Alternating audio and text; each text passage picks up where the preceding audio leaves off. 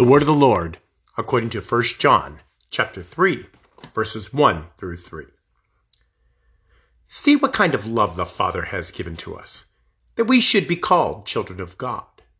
And so we are. The reason why the world does not know us is that it did not know him. Beloved, we are God's children now, and what we will be has not yet appeared. But we will know him when he appears we shall be like him, because we shall see him as he is. And everyone who thus hopes in him purifies himself as he is pure. Grace, mercy, and peace be unto you from God our Father and our Lord and Savior Jesus the Christ. Amen. The text for our gospel proclamation today comes from the lesson I just finished reading you, and serves as the basis of our All Saints Sunday celebration, created to be for eternity. Today, we remember the eternal children of God who entered into their rest this past year. This is the great cloud of witnesses that showed forth in their lives the faith that led them into Christ's loving arms, who is holding them fast until the day when we will join with them in the new heavens and the new earth. This day is barely observed by the world today and even ignored by many Christians as well. But it is still a critical day in the church calendar because those who are outside the church understand little, if anything at all, as to why we consider ourselves children of God. Most do not understand why we pour ourselves into God's holy Bible, seeking Christ in our devotion. Many are confused as to why we skip the trips to the beach, the springs, and the theme parks in order to sit in hard pews and sing churchy music. Even more are aghast at the notion that Jesus was born of a virgin, dwelt among us as God in the flesh, and rose from the dead after a complete and certain crucifixion unto death. Sadly, more and more people each year don't believe in God and find little value in being called a child of God. They feel we are mistaken and suggest that Jesus is not what he appears to be, and casually dismiss everything we believe as worthless and barely necessitating any notice at all. Kind of like butter bars in the army. Let me explain. Butter bar is the slang pejorative for a second lieutenant in the army. This is the lowest rank of a commissioned officer in the Army.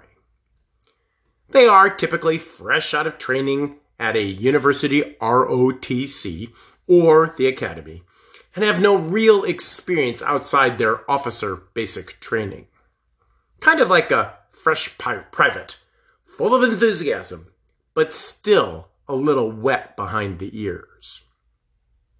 And just like a baby, fresh from the womb with the amniotic fluid still dripping from their ears, a private is a fully formed soldier, and the second lieutenant is a fully commissioned officer. But they typically have not been tested, and what they will be remains to be seen. So they are generally ignored by the more experienced soldiers, officers, warrant officers alike. And generally, you don't want to get too close to either one because they are usually the ones, because of their inexperience, that get caught in their catastrophic mistakes. You just want to make sure you don't become the collateral damage of their innocent errors. Having served in the Army myself twice, once enlisted and once commissioned, I went through this twice. And a third time if you count my initiation into my rookie year in the ministry. All of the wet behind the ears, butter bar, newbie, one ribbon ranger, unseasoned, 11 bullet stopper, rookie clergy comments were hailed upon me in my life. Because first-hand knowledge of my experiences before I arrived were hidden. So I was not what I at first appeared to be. I enlisted in the Army in the same year I went to college and took some ROTC colleges myself just for fun while I was there for two years. So I was not the simple private first class everybody thought I was when I trained at the Army bases over the summers. When I started my first year in the ministry, I was actually a second career pastor, having worked in the private sector for three years before I went to seminary. So I was not entirely the rookie pastor I appeared to be. The most striking shock I imparted, though, was to a sergeant when I was a fresh second lieutenant at the chaplain's officer basic course in Fort Jackson, South Carolina in 1998. At this particular school, the chaplains were trained alongside the enlisted non-commissioned officers course.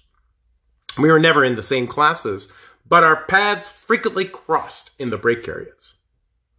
On one break in particular, I struck up a conversation with a sergeant, which intrigued him because officers rarely interacted with the enlisted socially. As we chatted, about a third of the way through our conversation, his eyes suddenly widened as if something occurred to him, and he blurted out, Are you a maverick? Were you enlisted too, sir? That's when my eyes widened in shock as well. I had not revealed that information at all, but the way I talked revealed to him that I was definitely not what I appeared to be because no officer that wasn't prior enlisted, known as a maverick, would talk the way we were talking to each other.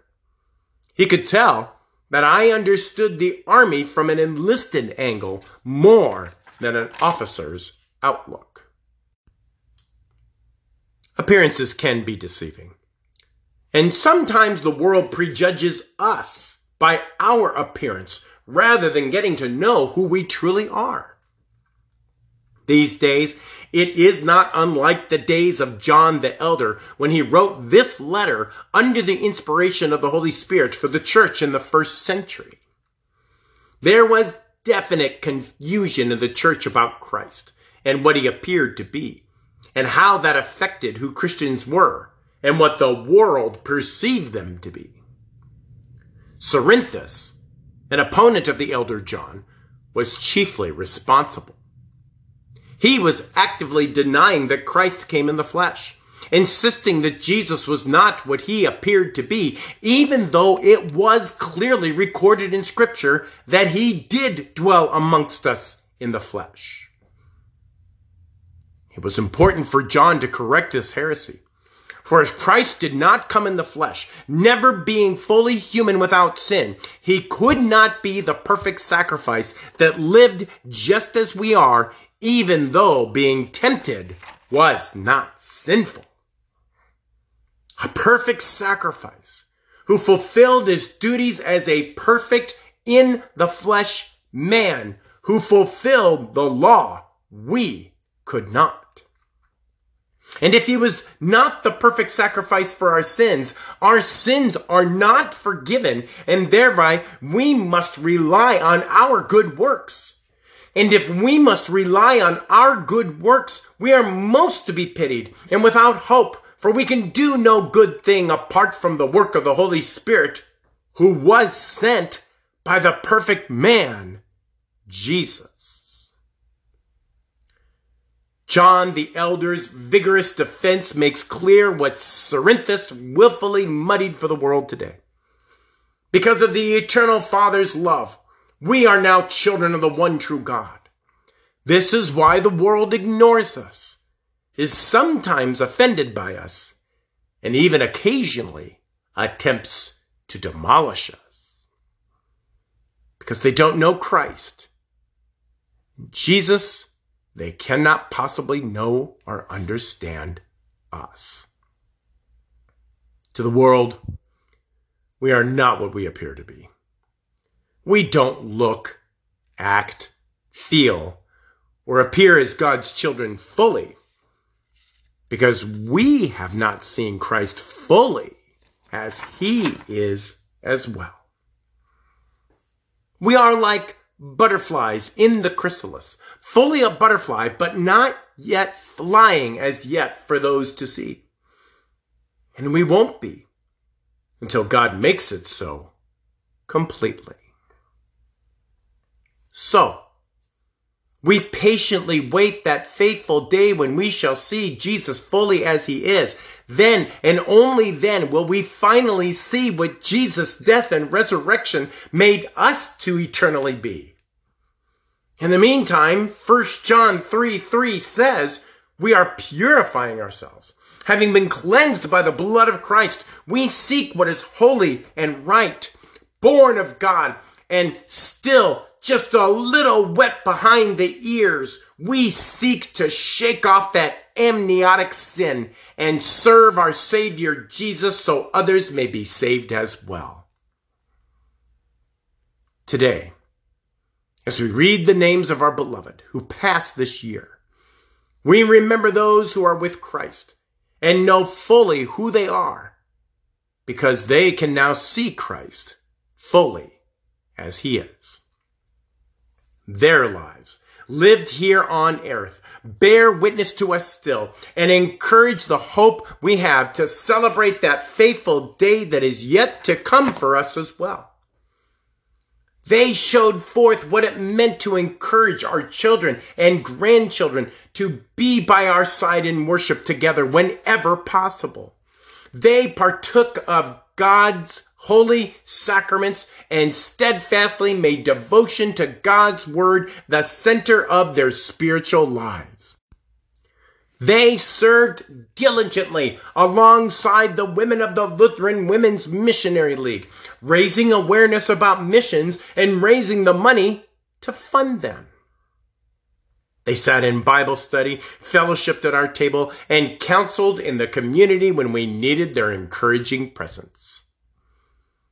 They were not as they appear now, because they, like us, were actively shaking off that amniotic sin every day, seeking forgiveness, strengthening their faith with the whole company of heaven who dwell with them now. Now they are what they always will be, seeing Christ as he is. They have finally become what his sacrifice created them to be for eternity. Amen. Now may that peace which surpasses all understanding guard your hearts and minds in Christ Jesus always. Amen.